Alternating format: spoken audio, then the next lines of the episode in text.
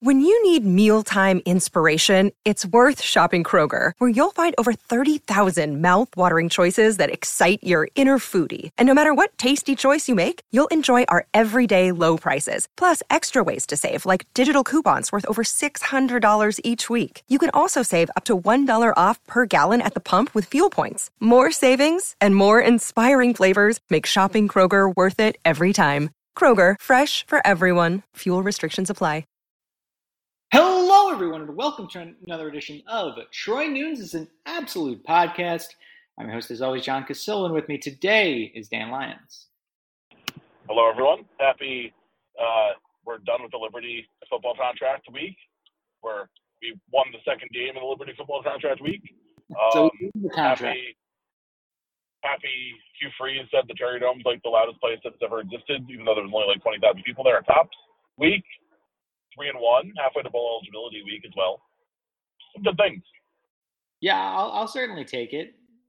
Obviously, three and one was kind of the bare minimum uh, that we needed out of September, and we certainly got that. Uh, and, and, I think honestly, I thought we acquitted ourselves fairly well um, as, as, more distance as we get more distance on it. Uh, in the Rutgers game, I mean, we should have won the game to be honest, and it's something we said after the fact. But we didn't. It happens, and I, I, think we learned some things, at least given how we've looked better, uh, you know, in, in, the two games since on offense. I know that's not necessarily hard against Albany and and the Liberty team that uh, I, I, seemed at least underprepared uh, for, what Syracuse is doing on offense, but I'll I'll take it, and yeah, it'd be great to be four and one if we can pull it off here against Florida State. But we'll get to that in the second half of the episode. Yeah, I think going into the year, you take ultimately, I think you take three and one, assuming you split the games with Rutgers and Liberty, which were like the two hinge games.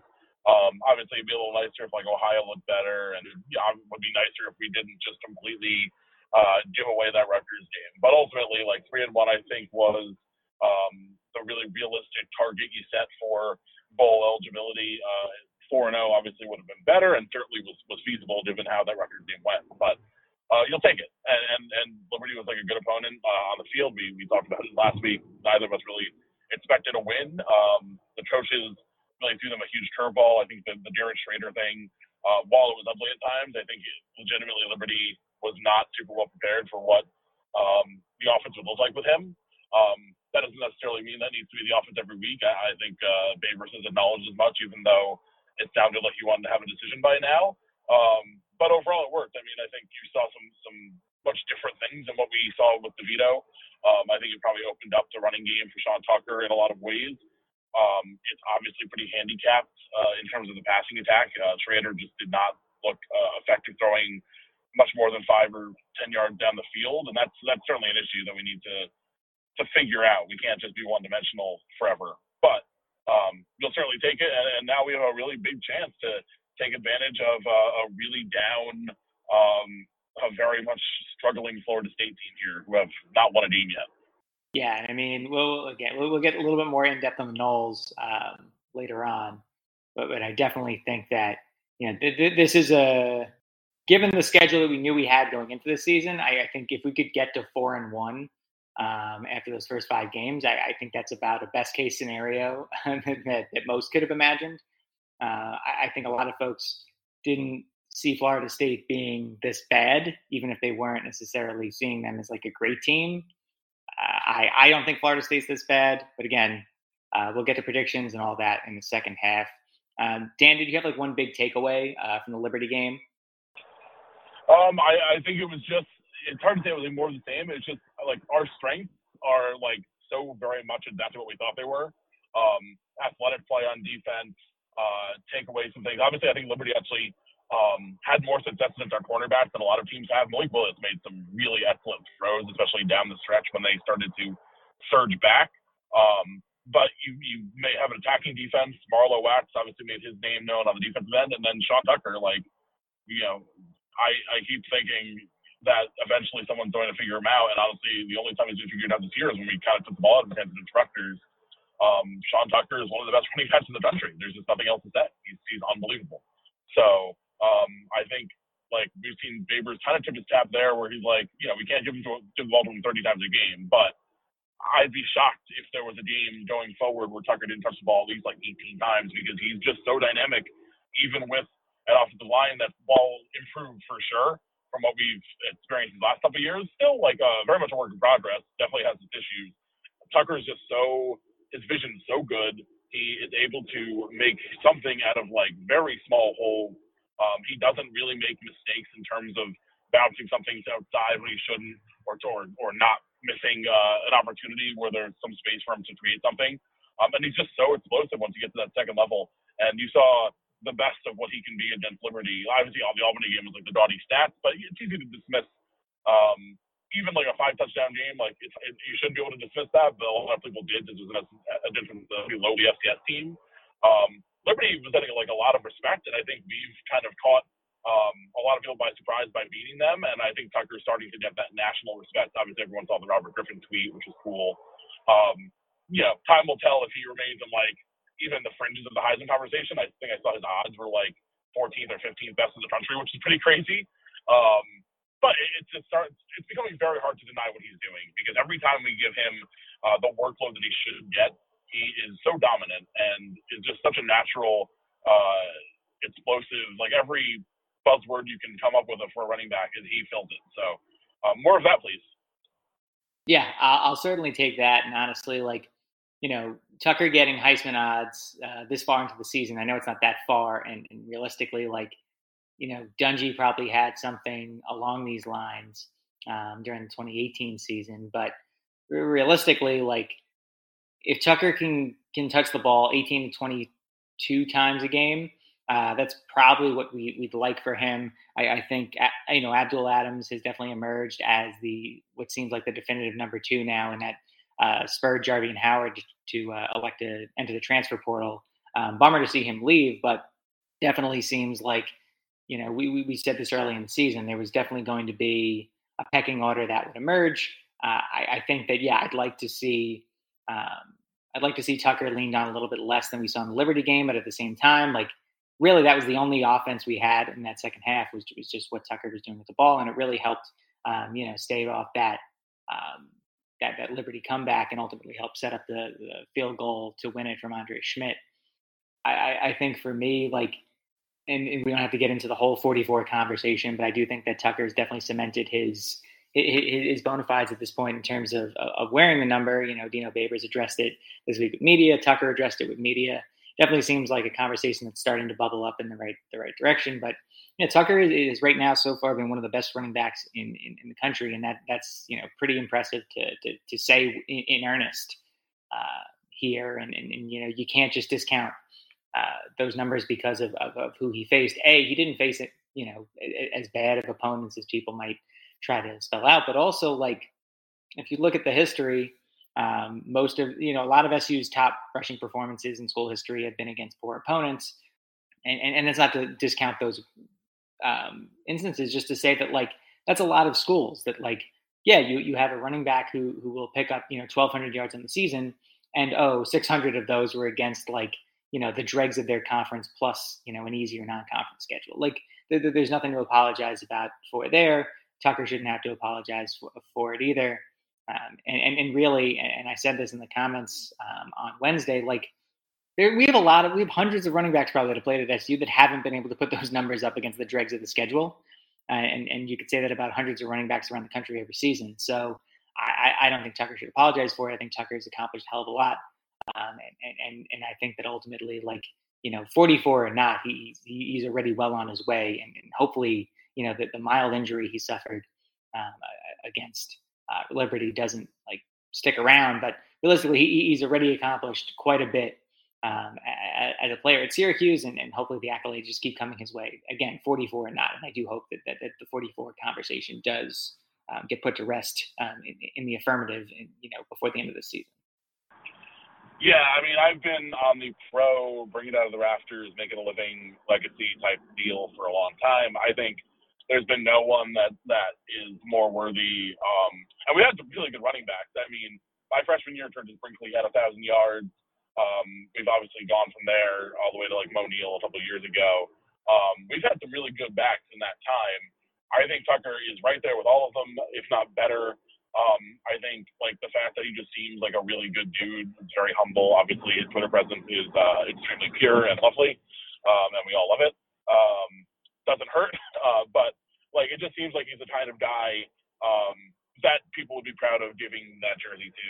And if you're going to bring it out of the rafters, like when the guy can run for 200 yards and four touchdowns, and also like seems like pretty exemplary off the field as well. Like there's, there's you know, if you're gonna do it, it seems like there's there aren't very many better opportunities, especially if you're not going to do it, use it as like the pure recruiting tool, and it's going to be something that has to be earned. We talked about this last week, but um, I'm fine making it like kind of a blended thing where like it's recruiting in that like someone knows the opportunities there for it, even if they're not being handed it. Like you know, people wanted it for Robert Washington a few years ago or whatever.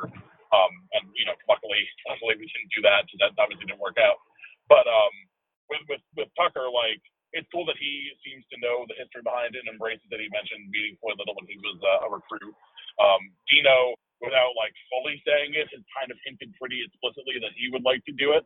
Um, I think it would be a cool opportunity for him, especially as someone who's like, you know, his own his own Syracuse legacy is kind of hanging in the balance, and I think being able to maybe give some like juice to the program by bringing 44 out of the rafters would be uh, something that, while you know, it's not going to mean the difference between wins and losses on the field, it could really get the uh, the fan base fired up and really getting behind a team that is off to a good start.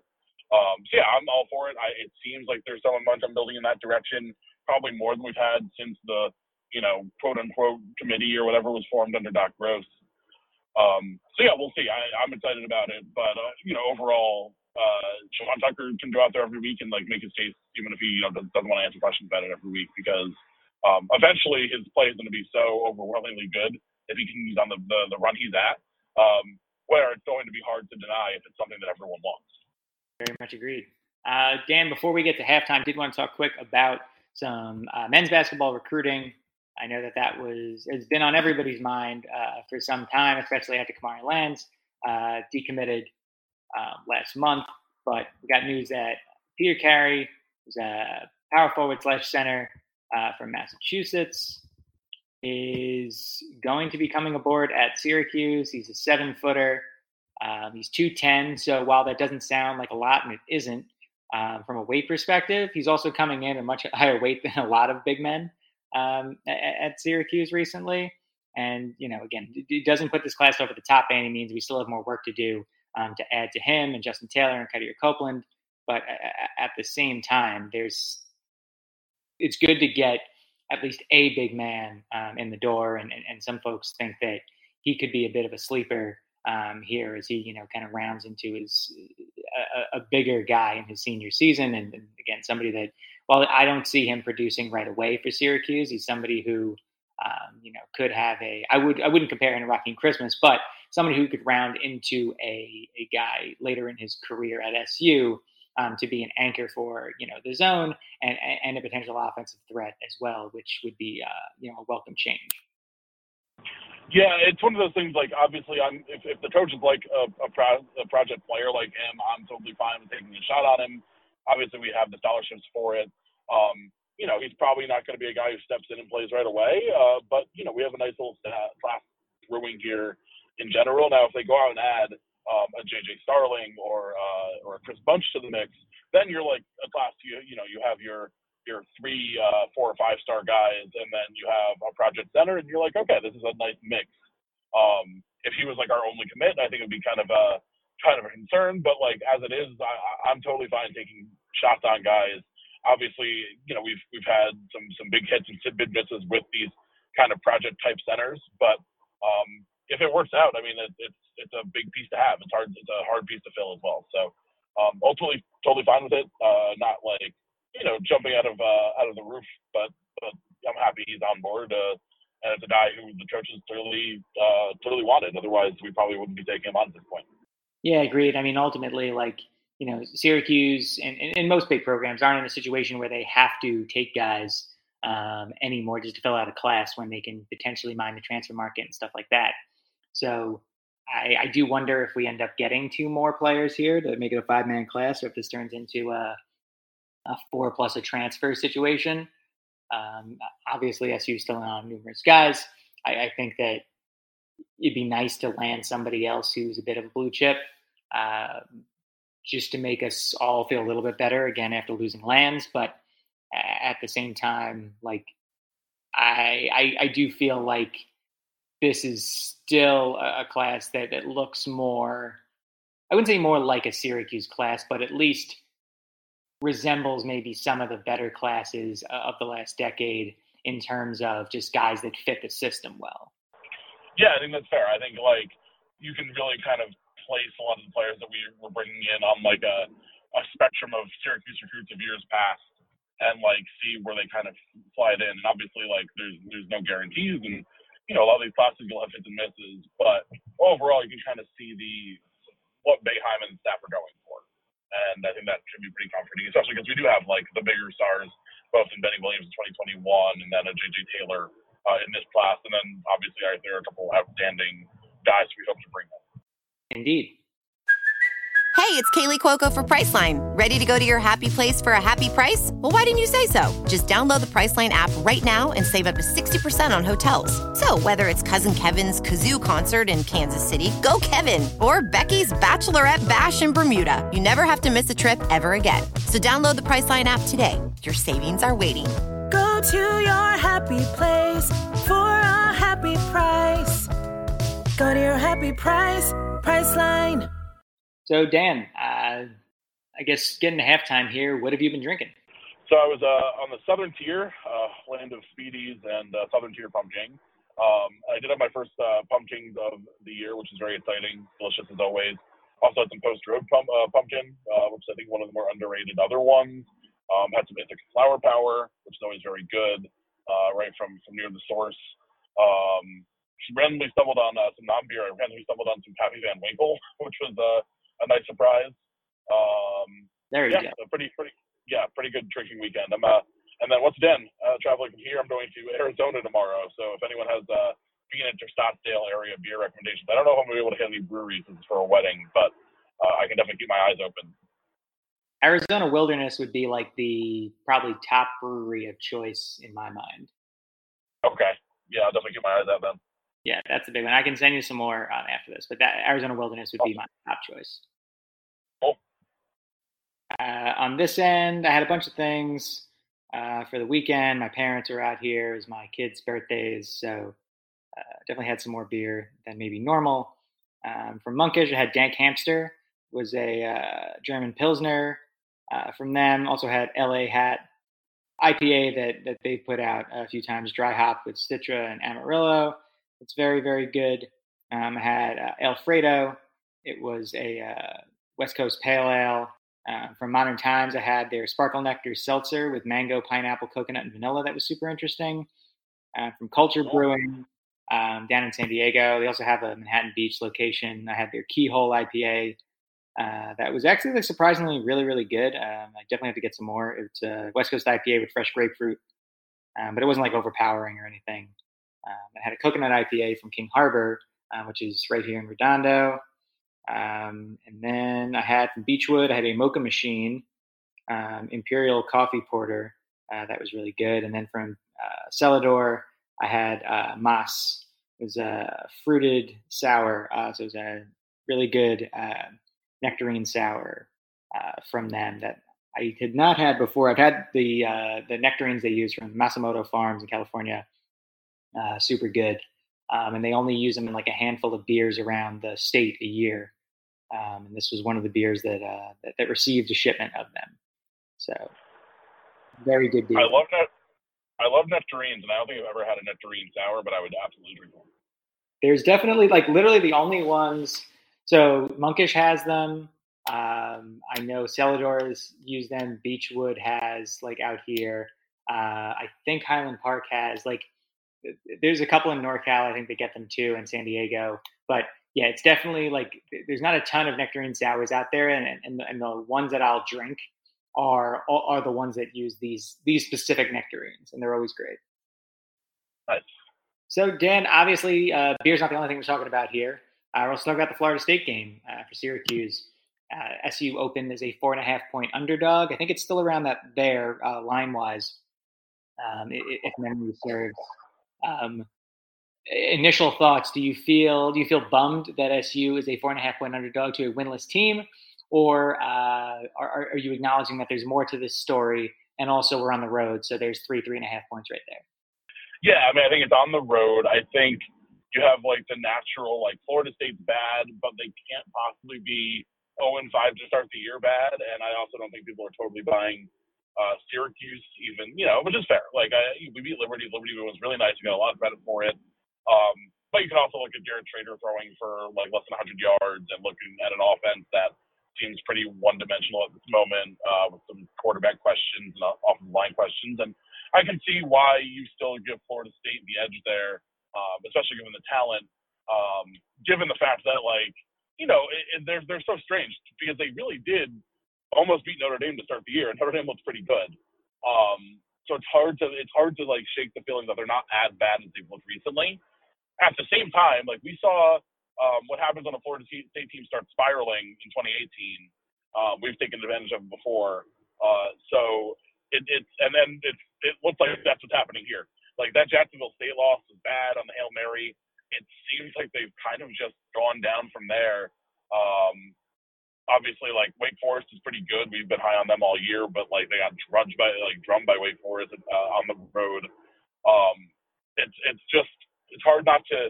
I, I get why the why the line is what it is, but like at some point, Florida State just has to be accepted for what they are. They're just not a different football team. Yeah, I mean that that that Notre Dame game to start the season definitely created some different vibes for me and everybody else, you know, than than what we've seen so like since then.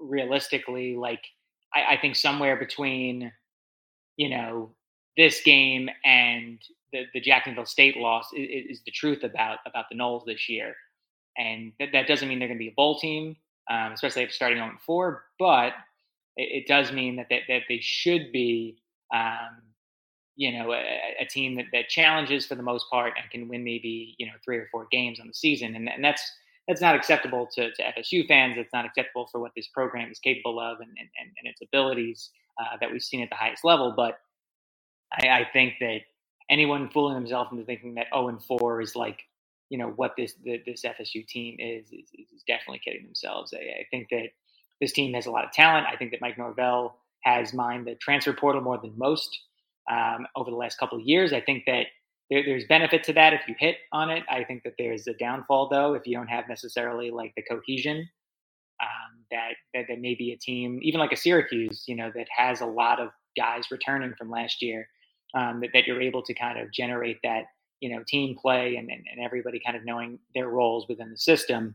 Um, it's a lot harder to do that um, when you're when you're a bit of a revolving door and like you know McKenzie Milton like star at, at UCF and, and, and, obviously you know a, a bad injury for him um, at, at, UCF is kind of what led him to ending up um, at Florida State and and he he hasn't necessarily been the same player here so far, and part of that's the line. I think it's it is unacceptable to me. Like like we've complained about about Syracuse's line issues, but to see FSU have a, a, an offensive line issue as bad as they have for what four plus years now, uh, it's pretty wild um, that that a school like them can't uh, seemingly address their problems um, in, in, in, the trenches uh, on the offensive side, at least.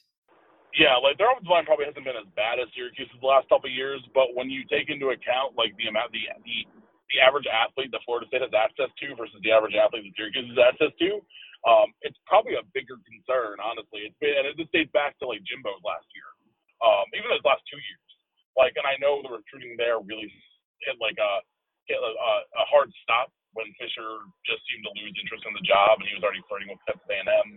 Um, obviously Taggart didn't get things going, and now Norvell trying to dig himself out of like basically two really bad. Um, a, the end of one tenure that was really bad, and then a whole tenure that was bad. So he's in like a really tough position. Um, and we, we've seen personally uh, how tough it is to get the offensive line to a place of like decent, uh, you know, decent play and depth and everything else. Um, at the same time, that could be real trouble for them this weekend because the Syracuse defensive front is playing really well. Um, obviously, Cody Roscoe has emerged as as a, a serious playmaker for them. Um, you still have Marlowe Wax who does it all up uh, in, the, in the second level or in the, the linebacking core. Um, but it, it, you know, Syracuse front has really come to play in recent weeks, and if Florida State's offensive line isn't going to take a major step forward this week, like I could see that being a real issue um, especially but with how unsettled that offense has been. Because like if they're if they're going like at a decent pace, like Jashaun uh, Corbin has been really effective. He's averaging over nine yards carry. Three touchdowns on the year. Um, they can run the ball a bit, um, but uh, they really haven't been able to hit in a rhythm as uh, with the, the passing attack at all. Like they're averaging six and a half yards per attempt. Uh, Milton's at under six. Um, they've thrown more interceptions than touchdowns. It's like if we can get them into those passing situations and in those uh, those third and longs and and just uncomfortable situations uh, late in the count, like it's it could get pretty ugly for them because Syracuse is a defense that you know as we've seen the last couple of years um, will take advantage of those situations. Yeah, I mean, realistically, this is a lot like um, you know what you and I were talking about before the Rutgers game uh, in terms of Rutgers defense. Like if Rutgers could force us to pass, that was kind of the end of the game. Uh, and, and Rutgers never did force us to pass. We just decided to on our own. Uh, here, I, I, think Florida State, like if we can force Florida State to pass, if we can get them, you know, kind of behind the eight ball and, and force McKenzie Milton to make some plays uh, behind a, a poor offensive line, I think that sets up really well for Syracuse the, the, the big issue, and we'll get to, to Florida State's defense in a second, um, is going to be whether SU can run the ball. I, I, think you know SU right now is number four in the country uh, in terms of tackles for loss. Uh, they have 39 on the year so far, uh, four behind Auburn, who's uh, first with 43. LSU has 42. Fresno has 40. Um, so SU's at 39 tackles for loss. Uh, this team's been incredibly impressive, uh, despite really not bringing like a ton of pressure um, from the front three. And that's something that you and I talked about before the season started of, of just how this team generates more pressure up front and takes some pressure off the linebackers and allows them to make some more plays in space. I, I think you saw a lot of pressure from Cody Roscoe last week against Liberty. Uh, that really kind of freed up Mikel Jones to just stalk the hell out of Malik Willis and, and, and, kind of uh, created, uh, well, at least made Christian sound uh, a bit uh, prophetic in terms of what how he saw that game going, where it really was at times, you know, a Willis versus Mikel Jones uh, matchup. But you look up and down this roster for SU, uh, you have what seven players with at least two tackles for loss. Cody Roscoe leads the way with eight. Kel Jones has uh, six and a half. Marlowe Wax four and a half. Josh Black three and a half, um, and then sorted uh, group of others uh, between two and two and a half. But um, this SU team is definitely going to be able to get after Florida State. The question is going to be whether or not um, the ground game for them can punish um, some aggressive play from SU. And SU hasn't necessarily um, been a, they've been aggressive, but they haven't been as reckless maybe as in previous years where they're just blitzing nonstop. As you've seen them really pick their spots, choose a bunch of different looks. Um, but like you said, I mean, Jashaun Corbin, uh, nine nine point one five yards per carry, but then also Treshaun Ward, uh, you know, six point two six yards per carry as well. Like that that's a pretty solid two-headed monster. And if they can get rolling, and I'm sure that they're going to start the game by really trying to establish that run game against Syracuse and tiring down that front, like that could cause some real problems for the Orange. I, I think that ultimately this is going to be a bit of a ball control game for uh, for no matter who wins. But I, I think the more this defense is on the field for Syracuse, the more we could start seeing some bigger runs broken late. Um, and that was something that um, Liberty started to show some signs of, and it really wasn't for a fumble. Who knows what would have happened? Um, I, am definitely concerned, though, between the run game of Florida State and then how Florida State um, on the defensive side is able to contain um, SU's rushing attack. Yeah, in terms of like the strengths, I actually think Florida State, um, what they do well, uh, isn't a great match for Syracuse um, because, as you've alluded to, like their their run defense is pretty good. Neither Wake or uh, Louisville rush for more than four yards of carry. Um, both quarterbacks were pretty efficient. So it, the question is like, I know it's pretty much been said that Garrett Shrader's starting this week because he won the game last week and whatnot. You know, the longer uh, drop back uh, passes have been a struggle for him too, uh, in large part because of opposing pass rush. But it's it, it does scare me a bit because it's not like either Wake or Louisville, who both you know Wake won comfortably. Louisville was up big, and Florida State kind of saw the way back, but never was able to like truly get there neither of those teams just like ran the ball down Florida State's throat. They the the Seminole defense held up pretty well against the run both games. So yeah, it's, it's definitely a concern. At the same time, like you know, maybe we jump on them early. Maybe we keep them in a position where they can't really run the ball. I think that's you know it's easy to say, but that's kind of a, key for SU as well. I think if we can get up early like we did against Liberty, uh, obviously we let Liberty come back a bit, but um, keeping the ball out of those Noles running backs' hands, making Milton try to beat uh, a pretty aggressive Syracuse defense, um, I think is, is the pathway here for SU. Yeah, I mean, ultimately, like you look back at like even the first play from scrimmage for for SU, like Shrader had a man wide open down the field, and, and DeVito probably would have hit that throw. I hope Shrader and they're working on you know some more downfield accuracy for him um, here because obviously, like Florida State's uh, passing defense right now, they're ranked 116th in the country, allowing about 283 yards per game, uh, 63% completion rate against them uh, for 1,131 yards, 7.9 yards um, per attempt, which is not great. um, and 10 touchdowns against them versus two picks. Um, this is definitely a group that, that, that you're going to be able to uh, attack. But is Shrader the guy to do it? And, and, and I, I would vote, at least from what I've seen so far, no, um, if only because he, he definitely hasn't excelled at hitting players in stride, hitting guys downfield. I know there's been some short throws, some overthrows. Um, and, and, and, these are throws that, that, that, we've seen DeVito hit, maybe not with the consistency we would have liked, but um, these are throws that we have seen him hit. We know he can hit. Um, I, I, think that ultimately, like, if SU can move the ball through the air, I think they win this game. But I think that, that to get those open looks, it's going to require the run game to work. Because if if you can get Florida State or any opponent for Syracuse, you can get any opponent to stack the box, or Florida State in particular, to stack the box and, and really dedicate themselves um, to stopping the run. Sean Tucker, while we want to see him put up big numbers, if he can if he can occupy eight defenders, um, you're going to have options, you know, at, downfield, and it really just depends on whether the play calling and, and Shrader in particular um, are able to take advantage. And, and, I'm not so sure that Shrader can, um, which is why I would go with DeVito like you. But ultimately, SU is going to have opportunities to complete passes here. And I, I, just really hope they can do it. Yeah, and even if, if Shrader starts the game, like I, it wouldn't shock me if, if Babers is a pretty quick hook. It seems like Babers just kind of to go out there and figure out what quarterback is going to play in a given game based on matchups. And like that seems super. I don't know. I don't love it. It makes me very nervous.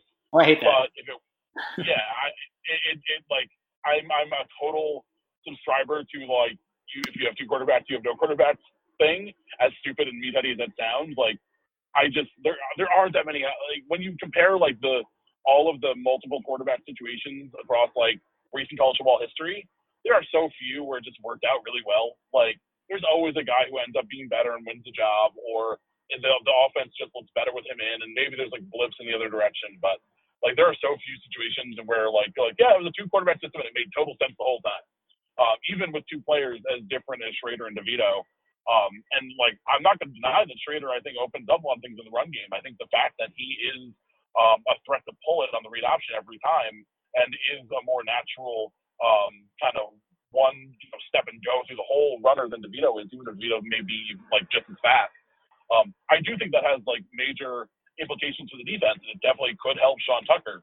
But if they're stacking it in the box and they can just attack Shrader on the read option anyway, then you're, you know, that that takes away the advantage there. And if Shrader can't reliably hit a deep ball, that takes away a lot of the advantage. So if he was like, you know, not super accurate, but like was a legitimate threat to to hit something over the top if you uh, creep the safety up and Taj Harris just gets behind the defense, totally get it. It's just like we haven't seen it. It's hard to it's hard. You, that that's like you're going with like faith without evidence, Bill Babers' mantra there. When DeVito, while not super consistent and not having a lot of great opportunities, we have seen it. Like we've seen him complete impressive downfield throws uh, a number of times. We know he has some kind of connection with Taj Harris, um, and we know that that is just as important in terms of opening up the, the main rushing attack for Tucker. So, yeah, it's it, you know if it works, I'm not going to complain. Um, but if we have another game where Shrader just cannot hit the ball, like just hit anything down the field, and Tucker ends up getting bottled up because he has nowhere to go, and he ends up with, you know, four yards of carry and you know Fent tops out at 82 yards and Shrader's throwing for 120 yards, like then I think we really need to rethink things. Um, if if Shrader has a lot of improvement, I have no problem. I don't really have a, a horse in the race. Like I've been pretty pro like, hey, I don't know that DeVito is really the worst option here, but that's only based on what we've seen. Like I, if Shrader just goes out there and lights it up, I'm totally fine making the switch. Uh, totally like no problem for me. But uh, it, like just even in the win in Liberty, like there's a lot of concern over um, this offense is becoming really one dimensional. I just don't think we're going to have a ton of success, even if it's like a pretty uh, iffy ACC schedule overall.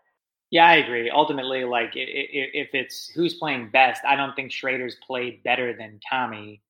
Um, and also, like if the thing is that this passing game wasn't working with, DeVito out there, I, would argue it also isn't working uh, with Shrader out there to a different degree. I think that the play calling for Shrader has been more interesting um, than it has been for DeVito, and I think that that that isn't the it's not to remove DeVito's faults at all from the conversation, but it is to bring them up at least in, in context of like, well, how much is just the framing what he's given?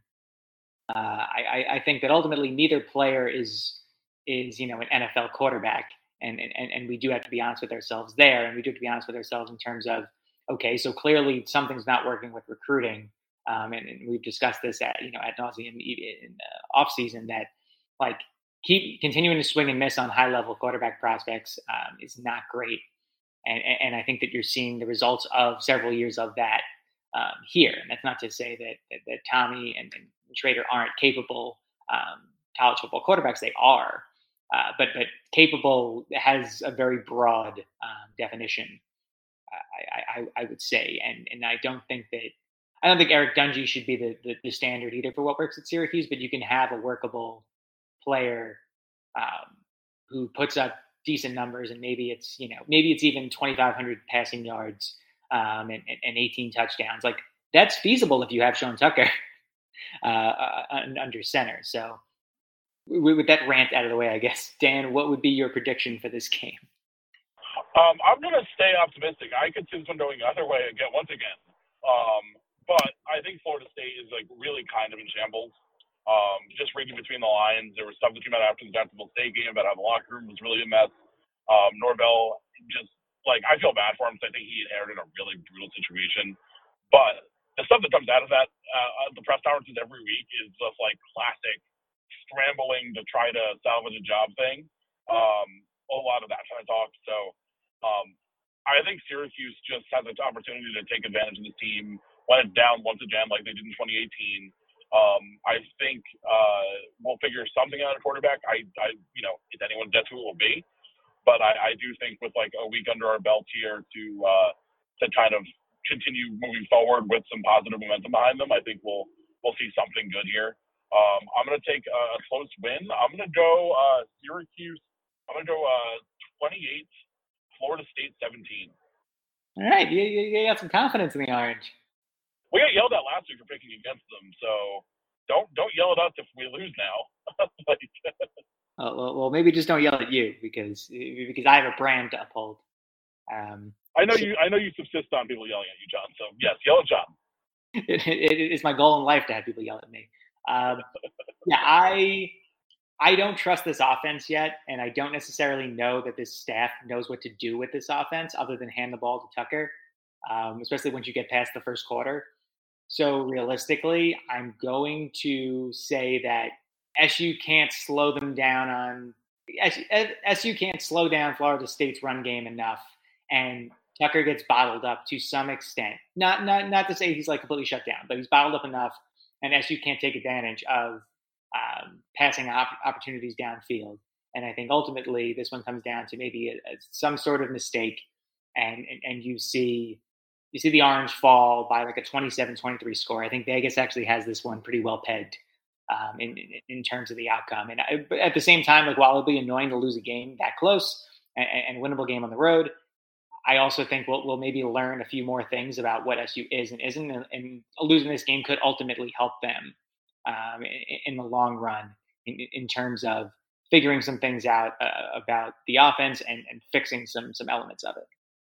Yeah, I think the, the, the bright side is just like isn't really we're out of like must-win territory for the time being. Like you can the ACC is so muddled that it's hard to say that a game is one you can't afford to drop, or that a game is like total uh, like bonus. I think we're we're just in a solid spot to you know pick up three, and you you kind of figure out what those three are. Um, like even Clemson is certainly not on the table based on what their offense look like. So while I think uh, you don't want to be Florida State's first win of the year, um, again, very talented team.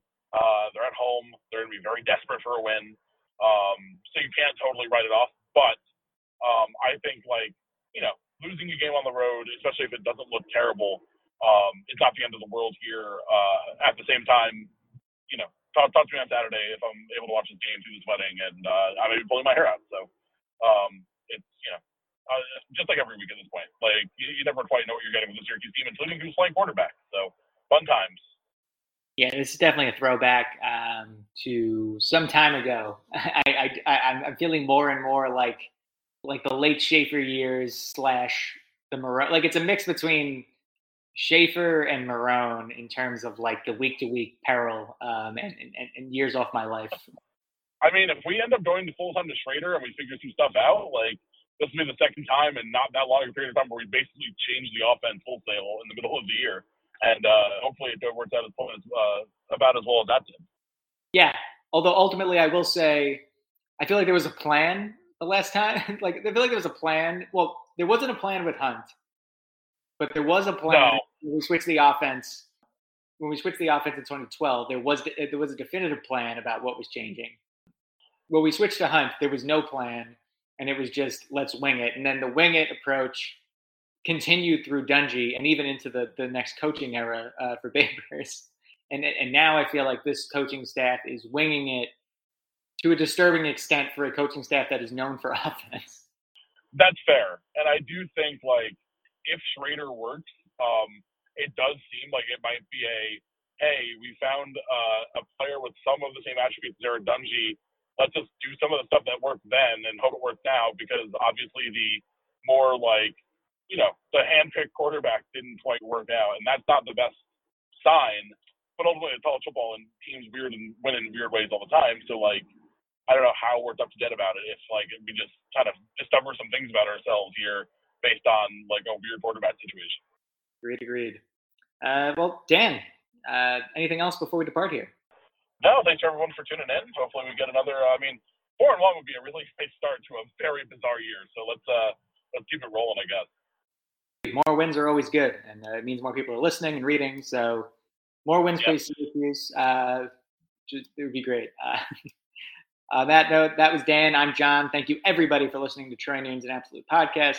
You can rate, review, subscribe on iTunes, Megaphone, TuneIn, Stitcher, uh, Overcast, wherever you listen to podcasts, and go orange. Orange.